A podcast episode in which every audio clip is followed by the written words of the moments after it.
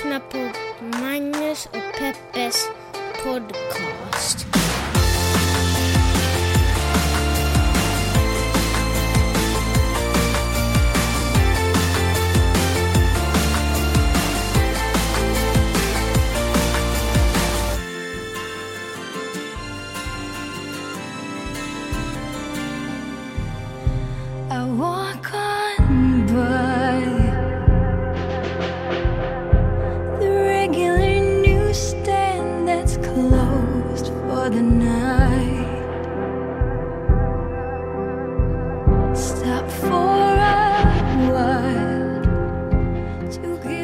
In på vår eh, Facebook-sida, Magnus och Peppes podcast eh, på Facebook, så kan man se ett eh, brev som jag har lagt upp där som vi fick faktiskt för ganska länge sedan.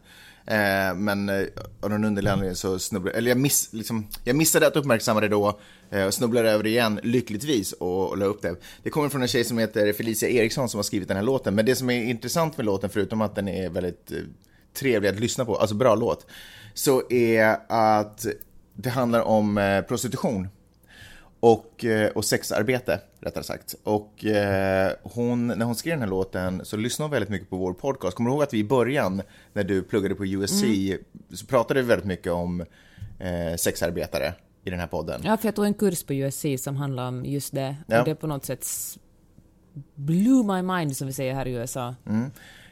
Kanske kan, kanske kan återkomma till det, köra en liten recap på vad det var som egentligen exploderade i din skalle där. Men, eh, men hon lyssnade väldigt mycket på vår podcast, eh, på de avsnitten specifikt, och blev väldigt inspirerad i sin, och liksom använde sig av det, våra diskussioner i sin process när hon skrev den här låten. Är inte det magiskt att vårt politiska snack här har resulterat till ett, en kulturell yttring? Helt otroligt. Men det, det tycker jag också visar hur, eh, det hänger faktiskt ihop med en annan grej som, en kommentar som jag fick på Facebook. Eh, Facebook är roten till all information idag. Men i alla fall, eh, som, eh, där eh, en polare till mig, Jon Kärneskog, funderade på om man måste liksom politisera allting när vi snackade om Adele, huruvida hon fick priser för att eh, Grammygalan, Grammygalans jury är rasistisk liksom. Eller du vet, att det finns massa rasistiska strukturer som, som de bara Det är ju inte är som offer för. Nej, nej, nej, nej, som jag sitter där runt nej. de där priserna. Det Precis, jag inte att ta i och säga att det är en rasistjury. Där sitter de med vita huvud och trycker anonymt på knappar. Adele, Adele, Beyoncé, nej! Adele. Nej, men bon... Adele ska få pris, Beyoncé ska brännas! Hon ska brännas! Medan vi bränner några kors. Anywho's, nej, jag tror inte att det var någon som missförstod just det. Men, eh, men, men, men ändå, det här, ska man politisera det, det är ju ändå kultur det jag pratar om. Men jag tycker ändå, till exempel bara sådant här brev visar att ibland hänger det ihop, liksom. Jag tycker det alltid hänger ihop. Det är ju klart att eh, kulturen och politiken går hand i hand. Och kulturen är ju ofta en motkraft till kanske den, det rådande systemet i, i ett land eller en regim. Mm. Och, eh, så jag tror att både kulturen speglar Fast när- politiken och politiken speglar kulturen. Fast det är ju inte alltid. Det, det, det stämmer ju inte. Alltså när, när Britney Spears kom ut med Hit Me Baby One More Time, det var liksom inte sådär... det var Sveriges fel. Det var inte en, liksom en politisk, det var inte en kommentar till det politiska klimatet. Det var liksom inte Det var därför Max det gjordes. Martins fel. Ibland görs låtar också bara för att folk ska dansa och skaka rumpor gentemot varandra. Ja, fast man kan säkert politisera det också. Det, Det är en annan sak. Och det var väl egentligen det som kritiken var. Ska man, är det verkligen roligt att hålla på och politisera allting? Jag menar, det finns ju situationer då det uppenbarligen är en koppling och det Uppenbarligen. uppenbarligen är en koppling.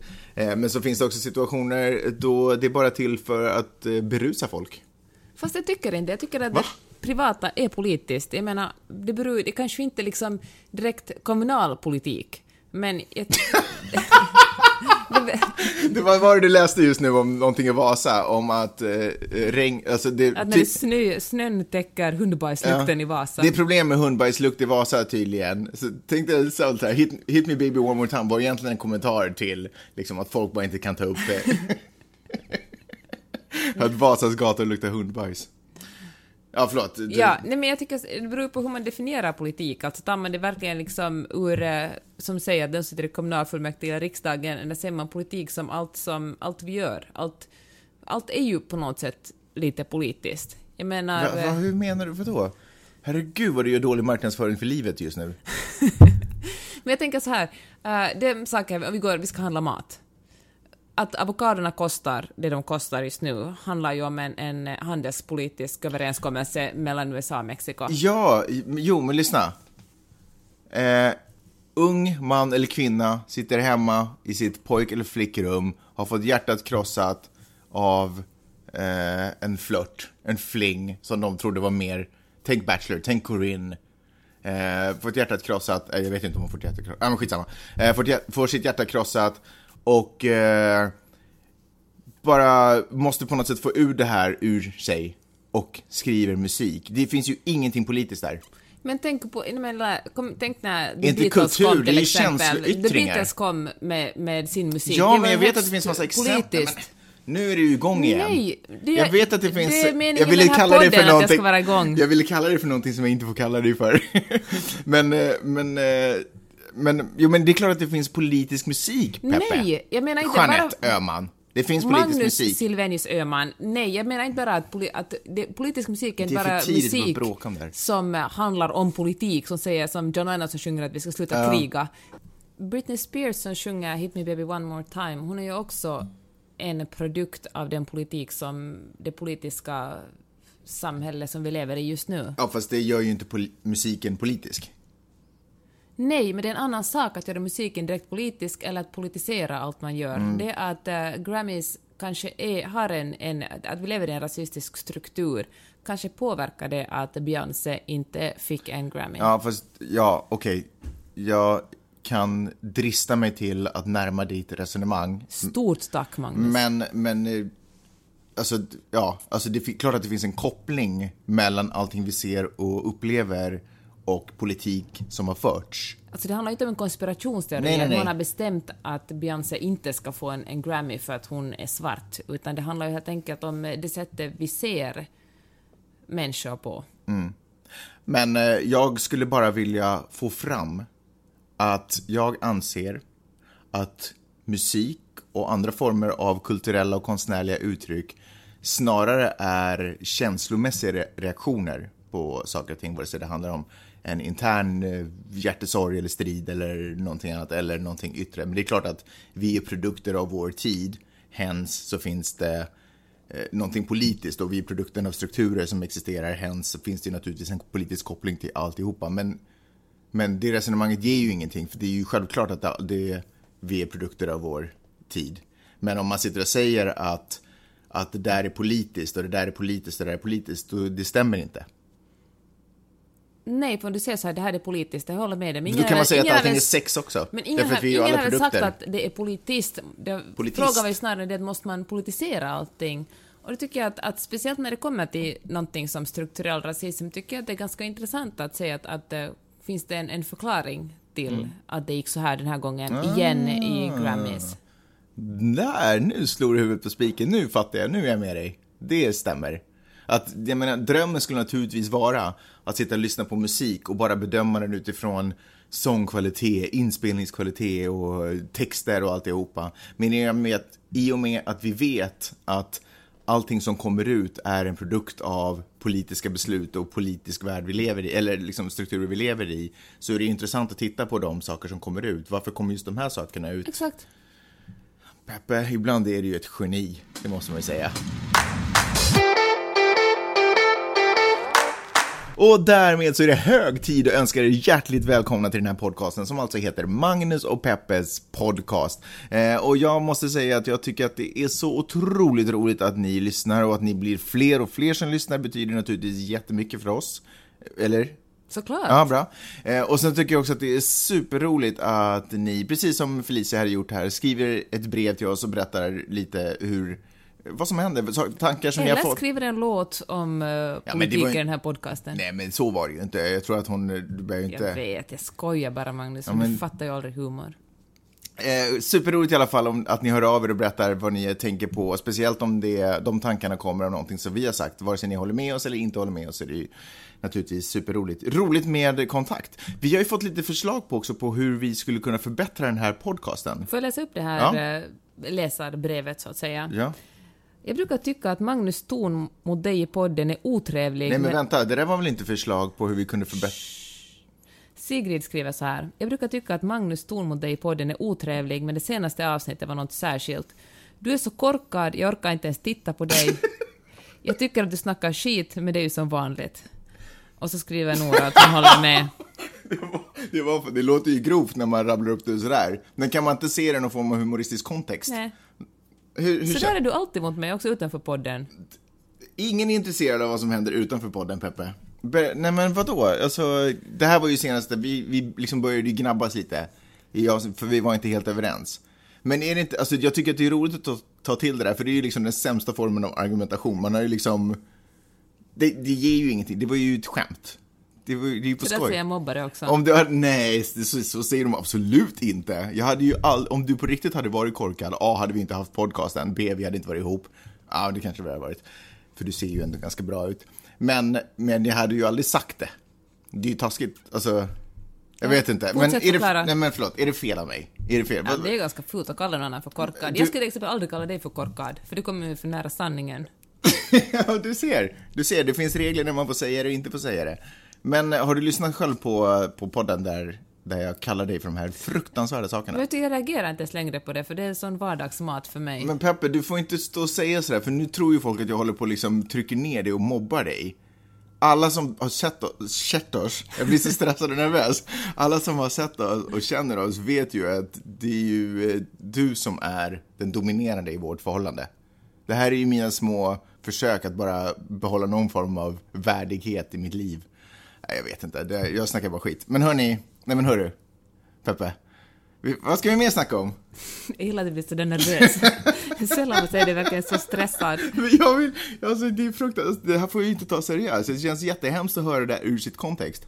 Nej, alltså jag, jag tar ju inte illa upp, för jag vet ju att jag är smartare Men än är du. det fult? Ska jag sluta säga att du är Ja, korkad? det är faktiskt ganska fult att kalla någon annan korkad. Men du såg ju när jag sa det, det, det var ju liksom inte i ilska och vredesmod jag var så här. du är för fan den dummaste människan jag känner på jorden. Det var ju inte så. Utan det var ju sådär glatt och roligt, vi snackade om vad det var Adele eller om det, vad det nu var. Är, det, är det för mycket begärt att få ett, ett, en ursäkt? Men förlåt att jag kallat dig korkad, men... eh, Ja, var det så svårt? Men det känns Nej, som- upp, upp. Efter, ett, ett urs, en, efter en ursäkt får det aldrig komma ett men. Det sån är regeln. Men det... Ja, jag bara.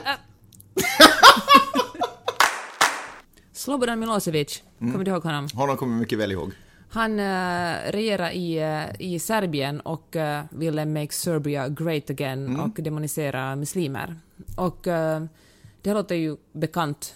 Han ägnade sig väl åt en del etnisk utrensning också, om jag inte minns helt fel. Ja. Och, eh, och då lyssnade jag på en superintressant podcast som heter On the Media som jag rekommenderar varmt för dig Magnus också att lyssna på. Där eh, de hade bjudit in en professor i internationell politik och frågat honom är det, är det rättvist att jämföra Trump med Slobodan Milosevic och en massa andra ledare som eh, kanske har varit mer åt det diktatoriska hållet eller despotiska hållet. Och eh, så förklarar Som han... vadå? Som vilka då? No, till exempel... Ja, Hitler i och för sig. Hitler har jämförts med Hugo Chavez, har han eh, jämförts med, som jag, vi ska tala mer om det snart. Okej. Men han började med, med, med, Slob, med Slobodan Milosevic som ett exempel och sa att, att, att det finns ju liksom, det finns såklart jättestora skillnader, men så finns det också likheter. Och att man, det finns såklart, det är ju inte som om Trump skulle vara en kopia av någon, utan man kan, bero på varifrån man tittar så kan man ju se liksom likheter. Man kan ju, man kan ju plocka likheterna och säga att kolla vad som hände i, i forna Jugoslavien, eller kolla vad som hände i Tyskland, nu hände exakt samma sak här. Och nej, för exakt samma sak kommer inte hända för att världen är annorlunda och platsen är annorlunda, men man kan ändå lära sig och se att vad som hände då. Och, och Milosevic skilde sig till exempel från, från Trump. Han var, typ en, han var helt ointresserad av att vara älskad, helt ointresserad av att vara känd, utan han hade egentligen bara liksom det här politiska. Han ville att Serbien skulle vara en någon slags stormakt, det kanske att ta i, men att, med att Serbien skulle sk- det serbiska folket skulle resa sig igen. Och uh, han var tydligen extremt smart och beräknande. Och, uh, och, uh, och det som han, men det som han gjorde som, som kanske påminner lite om det som händer i, i USA idag, på den tiden fanns det ju inte sociala medier och internet, det här var i slutet på 80-talet, början av 90-talet, men eh, så han kunde kontrollera medierna ganska mycket, det var något han gjorde ganska tidigt, att, att, att se att det som skrevs var, sk- att man skrev, liksom, skrev upp det serbiska folket och skrev ner liksom bosnierna till exempel. Men, eh, men när västerländsk media skrev om, om, eh, om honom, så då skrev han att de ljög, att det var fake news, att det var hittepå. Och, eh, Och han förde en, en så pass stark kampanj mot västerländsk media att folk, folk började liksom tvivla på att kanske det, kanske det är sant liksom, att kanske det som som El País skriver om eller det som, vet du, DN... Hufvudstadsbladet. Ja, kanske det är lite överdrivet. Att uh, kanske vi måste lyssna på den andra historien, kanske vi måste lyssna liksom på den här, uh, på hans historia också, att, att varje slant har två sidor liksom. Och det ledde till att man tvivlade så mycket på, eller att man började tvivla på, på det här, den oberoende, med, oberoende journalistiken gjorde att eh, det var först när det var riktigt, riktigt illa som, som man verkligen ingrep i, dess, i den folkrensningen som höll på att ske i, i forna Jugoslavien. Vem var det som ingrep då liksom? Det kom det verkligen inifrån folket liksom? Var det folket Nej verkligen nej, som det, reste det, sig? det, nej, nej, det var inte folk, det var liksom inbördeskrig Ja, jag menar här, det. alltså, men jag menar utifrån. Alltså nu menar jag hur, hur västern, hur liksom resten av Europa och USA såg på, på forna Jugoslavien. Och det var de som började tvivla. Mm. Ja, det var resten av Europa som började tvivla? Ja, det var så att de alla... Så resten av Europa gick på hans propaganda? Ja, att det, därför aha. tog det så länge innan någon, någon Ja, liksom ja, utifrån ja, okej. ingrep. Vilket jag tycker är extremt, alltså vilken eh, extremt bra strategi. Det, är ju inte, världens- det var ju inte Slobodan Milosevic som kom på att, att, att genom att, att äh, tysta ner media eller manipulera media liksom, får man fram sitt budskap. Men jag tycker att det kanske är en intressant lärdom att ta från, eh, från eh, det kriget jämfört med det som händer nu. Nu läste jag senast i morse att Donald Trump kommer hålla på att avfinansiera en massa eh, Eh, en massa TV och radioprogram som är statligt finansierade här i USA. Och nu säger jag inte att Donald Trump är Slobodan Milosevic, för det är han såklart inte, men att det finns liksom motsvarande exempel. Men det som också är intressant är att, no, förresten det var en, en, en, annan, en annan gäst i det här programmet sa att han jobbade på Washington Post tror jag då, och då hade han eh, åkt för att intervjua, han fick 90 minuter med Slobodan Milosevic. Och då är det första som, som Milosevic hade sagt att ni ljuger bara, västerländsk media ljuger bara, att eh, ni bara hittar på. Och han var, nej men det, det gör vi inte alls, som hade försökt som försvara västerländsk media. Men Milosevic, han vägrade liksom media någonting, han var liksom, han, han, han, han, han höll hårt på fake, fake uh, alternative facts och fake news. Men den, det här har jag inte hört själv, men tydligen hade någon i det här, i det här programmet hade gjort en uträkning om vem som Trump är mest är jämförd med. Och det är Venezuelas forna president Hugo Chavez. För att om man då argumenterar man att han var liksom en, person som väldigt populistisk och han hade sitt eget TV-program. Och sin Och, egen tidszon faktiskt också. Venezuela? Ja. Han, han gjorde så att, eh, så att Venezuela hade sin egen tidszon. Han ville att, liksom, ställa klockorna helt... Han ville köra sin egen tidszon helt enkelt. Jaha, det visste jag inte. Ja. Och, eh, och då, men då, det här är konstigt, jag har faktiskt, har du hört den här jämförelsen? Nej. Jag tycker att jag läser ganska mycket tidningar här, och, men kanske inte ser på TV, kanske på TV har ni jämfört med Hugo Chavez, för jag har faktiskt inte hört den. Men, eh, men det här att, men det, stämmer ju inte liksom, för det första var ju liksom en, en eh, Hugo Chavez handlar ju om, om, eh, för honom var det en klassfråga, revolutionen, liksom. han, han demoniserar liksom en viss klass. Medan Trump ju, om man måste säga att han demoniserar någon, så demoniserar han ju en religion. Han säger ju liksom att, att eftersom ni, ni kommer från länder där islam är stort, alltså är ni alla terrorister så får ni inte komma in hit. Och eh, det här med TV-programmet, Hugo Chavez hade ju en, en, hade TV-program en gång i veckan där han berättade om sin fantastiska politik. Men han, är ju väldigt, han var ju politisk helt klart. Han drevs ju av en politisk liksom, precis. Donald tanke. Trump har ju mest snubblat in i det här Ja, han och drivs ju av underhållningen. Ja. Ja, jag tyckte i alla fall att det var en, det var en superbra podcast. On the Media, senaste avsnittet. Lyssna på den, eller lyssna på den här podden.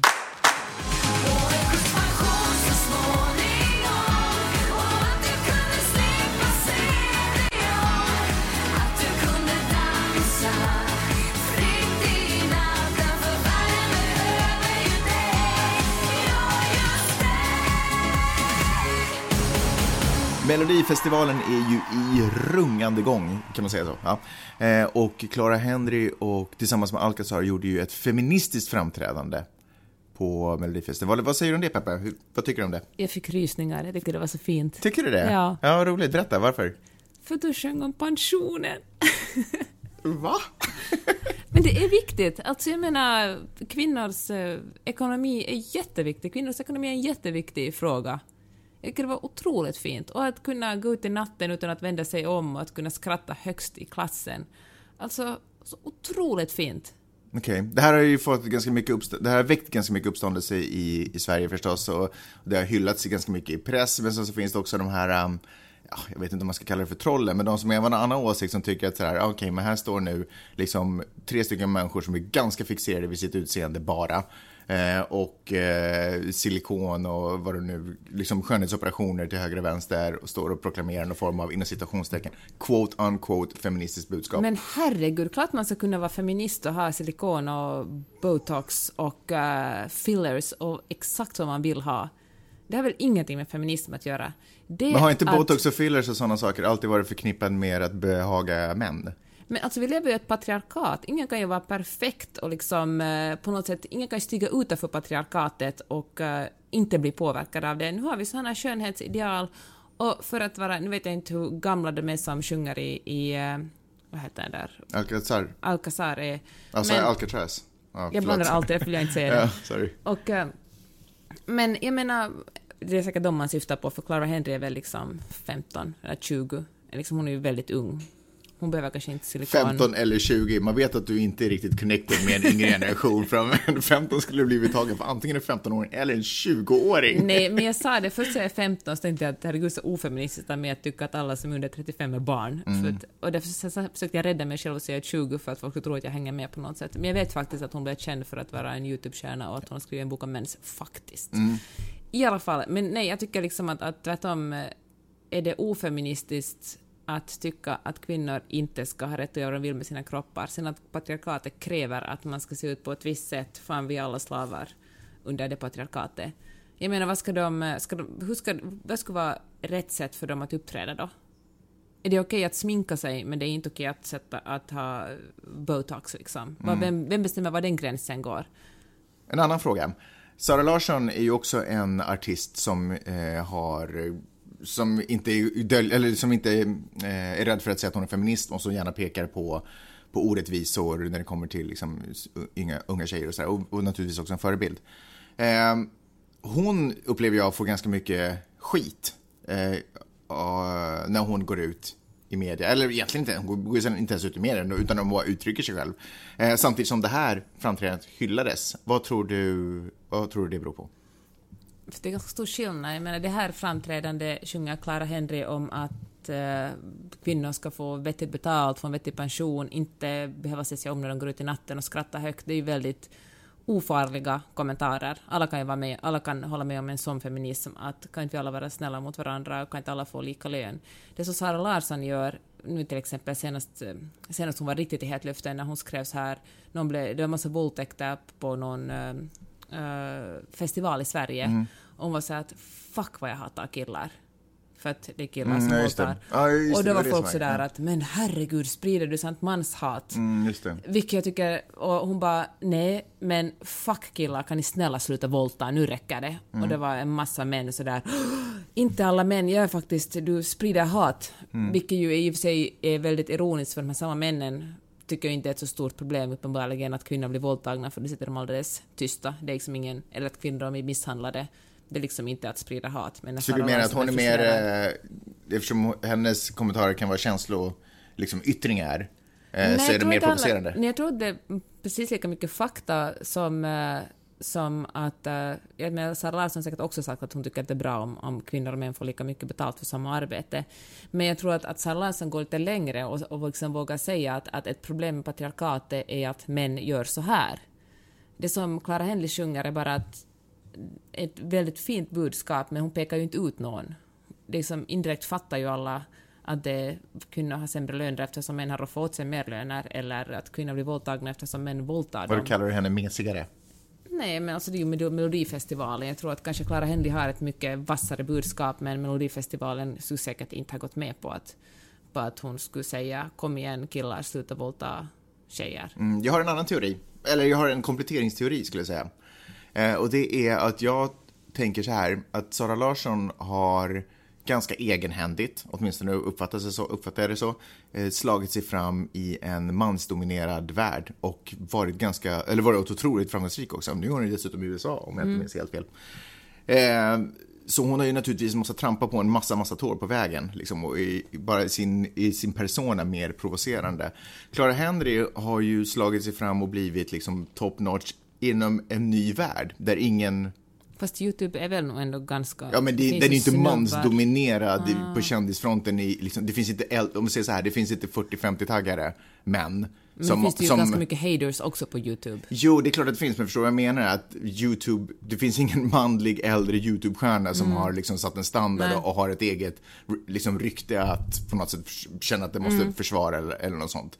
Så att hon har ju, jag säger inte att hon inte har jobbat hårt, men det inte, handlar inte alls om hennes insats utan det handlar om antalet tår som hon inte har behövt trampa på. Hon, hon har liksom på sin väg framåt egentligen aldrig hotat annat då kanske en traditionell media, förstår du vad jag menar? Kanske. Ja, äh, den föll inte så i, i så god jord. Men eh, ger du tummen upp för Melodifestivalframträdandet? Absolut. Hej! Har du frågor och kommentarer så kan du mejla min mamma och pappa på Magnus och Peppe snabel A, gmail.com. Gör det!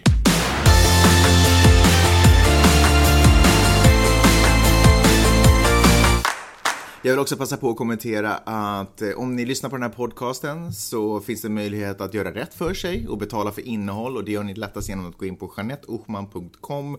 Högerbalken så hittar ni två Paypal-symboler. Den ena ger er möjlighet att betala per avsnitt. Kan ni betala för hur många avsnitt ni vill och den andra ger er möjlighet att prenumerera. Och för endast, det måste jag nu ändå säga, 2,80 I månaden. i månaden. Så, förlåt, jag tvekar lite för var det 2,80? Men jag är ganska säker på att det är 2,80 eh, eh, euro, ska jag också säga.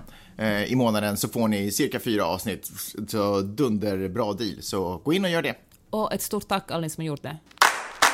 Bill Mayer, vet du vem det är? Ja, talkshow-hosten. Liberala talkshow-hosten. På HBO. Jag har faktiskt inte kollat så mycket om honom. Han, man ser ju honom på billboards hela tiden här och jag liksom vet vad han är, kanske sett någon klipp någon gång, men jag har inte följt med i hans talkshow. Men förra veckan hade han Milo Yiannopoulos som gäst. Kommer du ihåg vem det var? Ja, den där uh, xenofoben höll jag på att säga, men det var, är han väl Ja, en författare snubbe och jag vet inte vad han som, är. Som eh, jobbar på Breitbart. Han orsakade väl riots när han skulle uppträda på, eller hålla ett framförande på en universitet någonstans. Uh, Berkeley här. Ja. Och då, blev det, då protesterar studerande för att han är så, de tycker att han är rasist. Just och, det. eh, det var till exempel han som dissar Go- den nya Ghostbusters-filmen med kvinnor väldigt mycket. Okej. Så han är emot muslimer och Ghostbusters-filmer. Och eh, folk som inte är vita. Just det.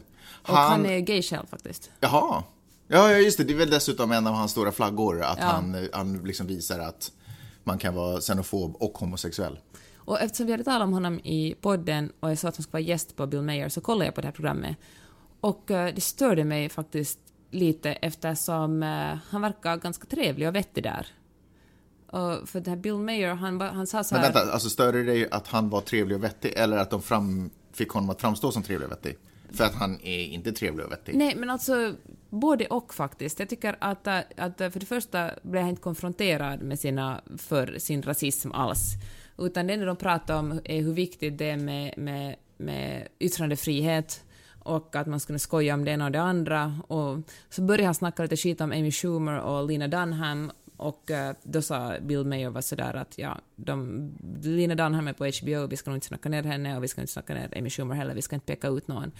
Men han blev verkligen, det var liksom ett väldigt civiliserat samtal mellan två stycken män i media.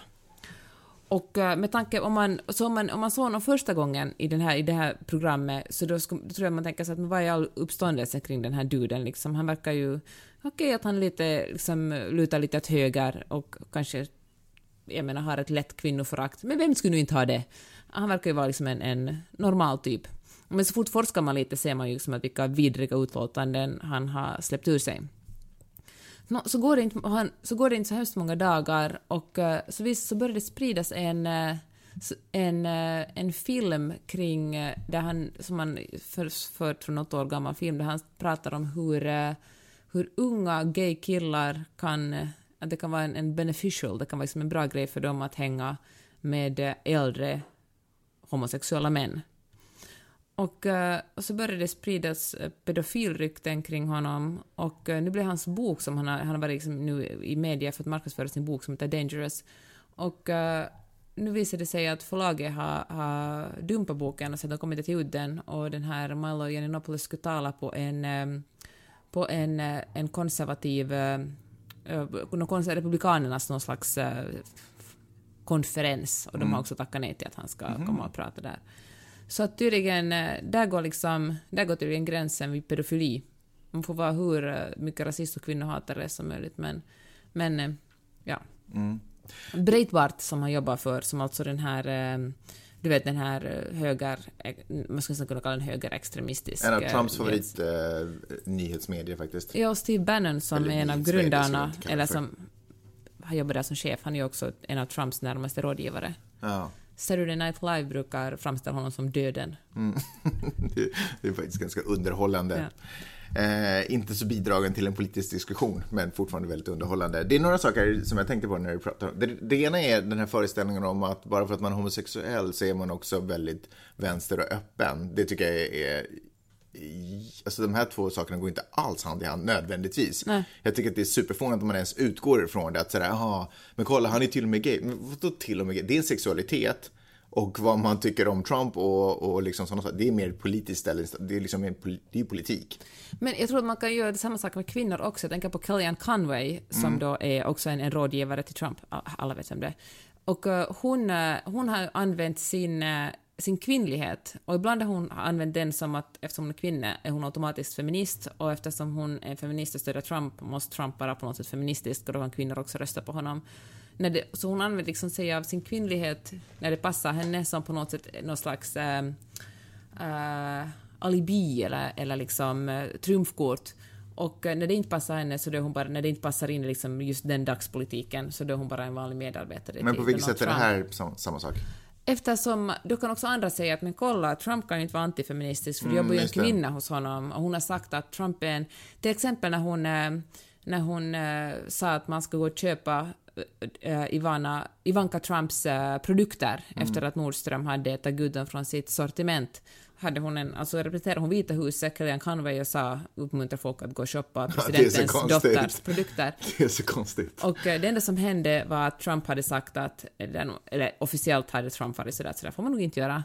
Och då sa hon, då gick den här Kellyanne Conway ut och sa att, att eh, som kvinna är jag så glad över att jag har världens bästa chef. För han sa bara att eh, det är nog inte så bra, men att bättre lycka nästa gång när det gör ett framförande. Och då tog, gjorde hon det på något sätt, när hon hade mocka och gjorde det till en, en feministisk sak till att hennes eh, chef liksom inte blev argare på henne. Så jag menar, att, att, eh, att hon använder på något sätt... Eh, förstår du inte vad jag menar? Jo, nu förstår Ja. jag vad du menar. Eh, Den andra saken som är den här eh, yttrandefriheten, det fria ordet. Är det så, att, eh, lägger man, lägger förlaget nu till exempel munkavel på honom för att han, för att han har yttrat sig så som han har yttrat? Alltså får man inte tycka vad han tycker? Har han nu fått en munkavel på sig? Har hans fria ord eh, tagits ifrån honom? En av grundrättigheterna i ett demokratiskt system. Förlag är ju ett, ett eh, företag och de vill ju såklart inte associeras med pedofili, så de, det är ju knappast för att de står så mycket upp för goda ideologier, de vill ju bara inte förknippas med pedofili, därför släpper de honom som det ska vara en het sten. Mm. Potatis. Potatis. Men sen för att tala, han- har ju otroligt, en stor, otroligt stor plattform, han har ju jättemånga följare på Twitter, plus att han jobbar som, eh, som redaktör och kolumnist på Breitbart, som är en jättestor plattform också, så det är ju inte som någon ska tysta ner honom.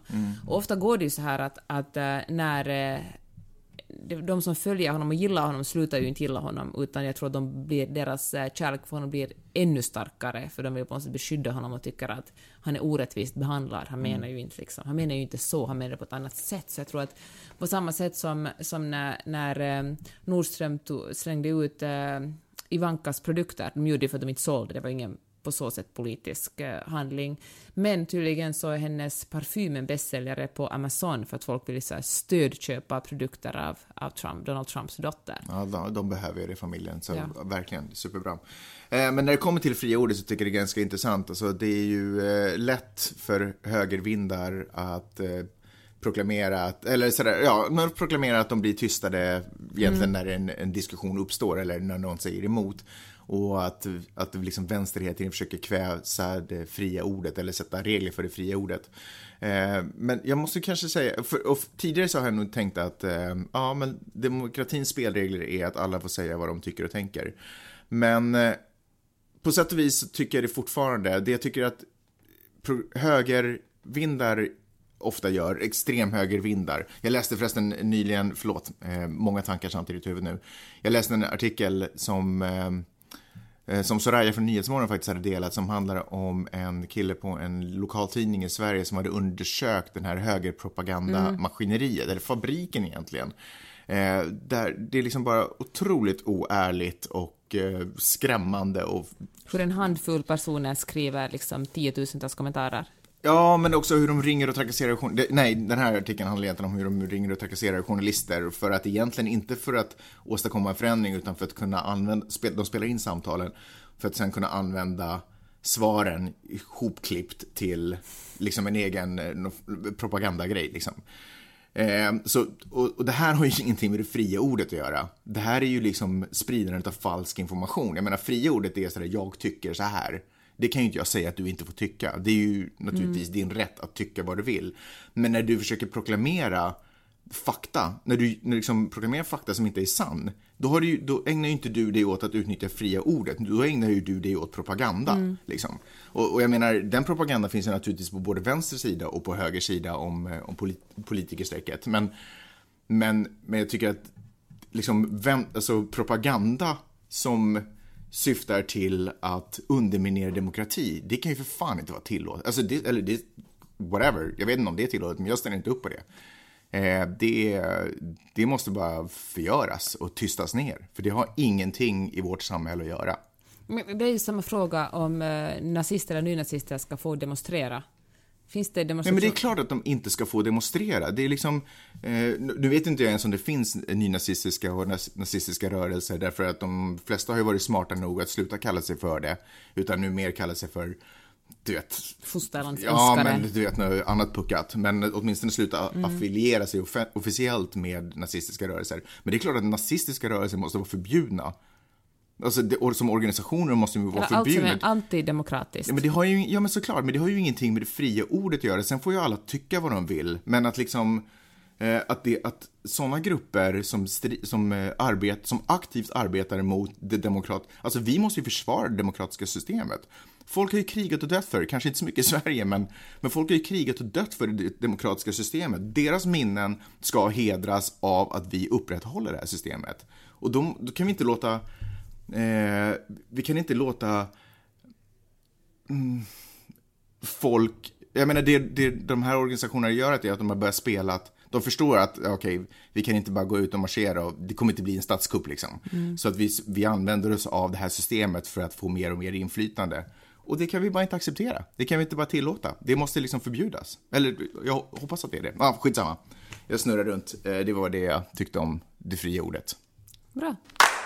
Måste bara säga en sak till, för det här är ju liksom det ansvaret som vi måste ta. Det är klart att eh, när det kommer till internet till exempel, det är klart att internet ska vara fritt. Vi kan inte ha ett internet som de har i, liksom, i Kina eller för den delen säkert Nordkorea om de nu ens har något sånt. Alltså vi kan inte ha ett kontrollerat internet. Internet ska vara fritt. Men för att internet ska vara fritt, för att det ska fungera, så måste vi alla ta ett personligt ansvar mot dels den informationen vi väljer att suga åt oss av, men också av den informationen som vi väljer att dela med oss av. Och det här gäller, liksom, det kan inte vara så att bara för att någon skriver någonting elakt om Trump så börjar man, Trump, som var, vilket oerhört svenskt uttal jag hade på, på hans namn. Men i alla fall, eh, så kan det inte vara att man bara, ja, ah, nu vill jag också hjälpa till att sätta dit honom och så bara sprider man, alltså vi måste kontrollera den faktan vi sprider om motståndarsidan också, för att annars ägnar vi oss exakt samma propagandatåg som högern gör. Och liksom, två propagandatåg tar inte ut varandra, utan de bidrar bara till en osäkerhet om vad som är riktig information och vad som är falsk information. Så man måste ju vara otroligt noggranna med, om någon skriver någonting att, jag kommer ihåg till exempel för ett tag sedan, då var det, spred sig någonting om att Trump hade sagt att, liksom att han allegedly skulle ha sagt att i någon tidning om att eh, ja, om jag om jag om 20 år blir president och väljer Republikanernas sida för att det är för republikanska väljare är så korkade så jag skulle absolut börja representera dem. Saker som man aldrig har sagt, saker som aldrig har förekommit i den tidningen. Alltså vi måste vara, vi måste skarpa om vi ska ha det fria internetet. Internetet. Så Peppe, vill du avsluta med någonting? Jag tänkte dra en, en Trump-grej igen. Får Jaha. jag göra det? Ja. Han har spelat supermycket golf tydligen. På de senaste 30 dagarna har han tydligen dragit 30, sex stycken golfrundor. Mhm. Han tycker om att spela golf. Och eh, så har han tydligen också ljugit lite om det. Han har varit så att nej, nej, jag bara slog några slag. Och sen har någon annan talesman gått ut och sagt att president Trump gjorde jätteväl ifrån sig på sina 18 hål. Inte ens en nordkoreansk också. att- faktiskt. faktiskt. Så liksom 36 hole in one. Förutom att i Nordkorea har de också sagt att eh, Kim Jong-Un har uppfunnit golfen och ja. I alla fall. Och det är väl fine, jag menar en, en president måste väl få slappna av och spela lite golf ibland också, och det gjorde Obama på sin tid ganska mycket. Men det roliga är det att, uh, att Trump då kritiserar tydligen Obama supermycket för att uh, spela golf. Och var sådär att när han, om han ska vara president så då ska han sitta i Vita huset och uh, jobba hårt. Och det var liksom en, en, en grej. Det var Obama var Obama är född och att Obama, Obama spelar mycket golf. Och då tänker jag så här, kunde, han inte, kunde inte Trump ha hållit sig liksom ett halvår? Måste han liksom ta alla sina golfrundor på en månad? Kunde han liksom inte ha hållit sig och, och sen liksom skjutit upp det lite innan Ja. han... Inte så det första han gör är sådär, okej vi drar till rangen. Men hörru Peppe, nu känner jag att du gjorde precis det som jag just pratade om, så du nog satt och nickade instämmande till. Alltså, jag säger inte att det är falskt det du säger, men jag säger att det finns viktiga frågor att fokusera på när det kommer till Trump. Till exempel så har han eh, helt plötsligt eh, underminerat massvis med år av att försöka bygga upp en tvåstats, eh, ett tvåstatsförhållande mellan Palestina och Israel. Det har han bara raserat nu. nu han inte han riktigt raserat det. Han har ju bara sagt något dumt. Han sa ju bara att den lösningen som passar er bäst tycker jag att ni ska... Ja, det, det, kan Det är för sig inte... också, men han har varit, han har varit liksom nog för den här två, men nu har han, valt, nu har han liksom ändå gått över mer till, eh, till Israels sida därför att han var på besök den här snubben. Jag menar att det finns viktigare saker att fokusera på än vem som har spelat golf och hur mycket har spelat golf. För jag menar om han skulle sköta sitt Fair jobb, enough. om han skulle sköta sitt jobb till punkt och pricka så skulle han få spela hur mycket golf han vill för min del. Liksom, det finns riktiga och verkliga saker jag tycker inte vi ska falla för frestelsen att hålla på och liksom Okej, jag offrar mig själv nu den här gången. Ja, bra. Då behöver jag inte ens avsluta meningen. Istället kan jag fokusera på att avsluta den här podden, det här avsnittet. Tack så hemskt mycket för att ni har lyssnat. Tack för att ni har lyssnat och ett stort tack till er alla som betalar för den här podden. Det är så fint av er. Det betyder otroligt mycket. Ni gör alltså detta på janetteohman.com, går till högersidan där. Ni kan också göra det på Facebook, Magnus Peppers podcast kan ni gå in och titta. Kan ni också läsa den där fina meddelandet som vi fick av Felicia. Nu vill jag inte jämföra oss med ett stort mediehus, men jag har faktiskt börjat prenumerera på allt fler tidningar. Jag tycker att det är liksom, jag har fått en panik med vad kan man göra i, det här, i den här världen för att på något sätt bibehålla någon sorts demokrati.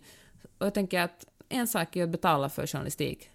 Så jag betalar för både Washington Post och eh, LA Times nu. Ja, eh, jag vill vara väldigt tydlig med att poängtera det att det vi ägnar oss åt i den här podden är ju naturligtvis, på sätt och vis är det ju besläktat med journalistik, men det här är inte oberoende journalistik som vi presenterar. Det ska ni vända er till tidningar från riktiga mediehus för att få. Det här är opinionsjournalistik. Det här är opinionsjournalistik. Skitsamma, ni vet vad ni betalar och jag uppskattar verkligen att ni gör det. Är det så att ni inte har några pengar att betala för så respekterar det också. Men då förväntar jag mig och då önskar jag och hoppas verkligen att ni finner i era hjärtan att dela Eh, sp- förlåt, sprida ordet naturligtvis om vår podcast på era sociala medier och gärna skriva en kommentar någonstans och länka och dela. Ni vet, ni vet allt det där som man kan göra för vad vi kan göra för varandra.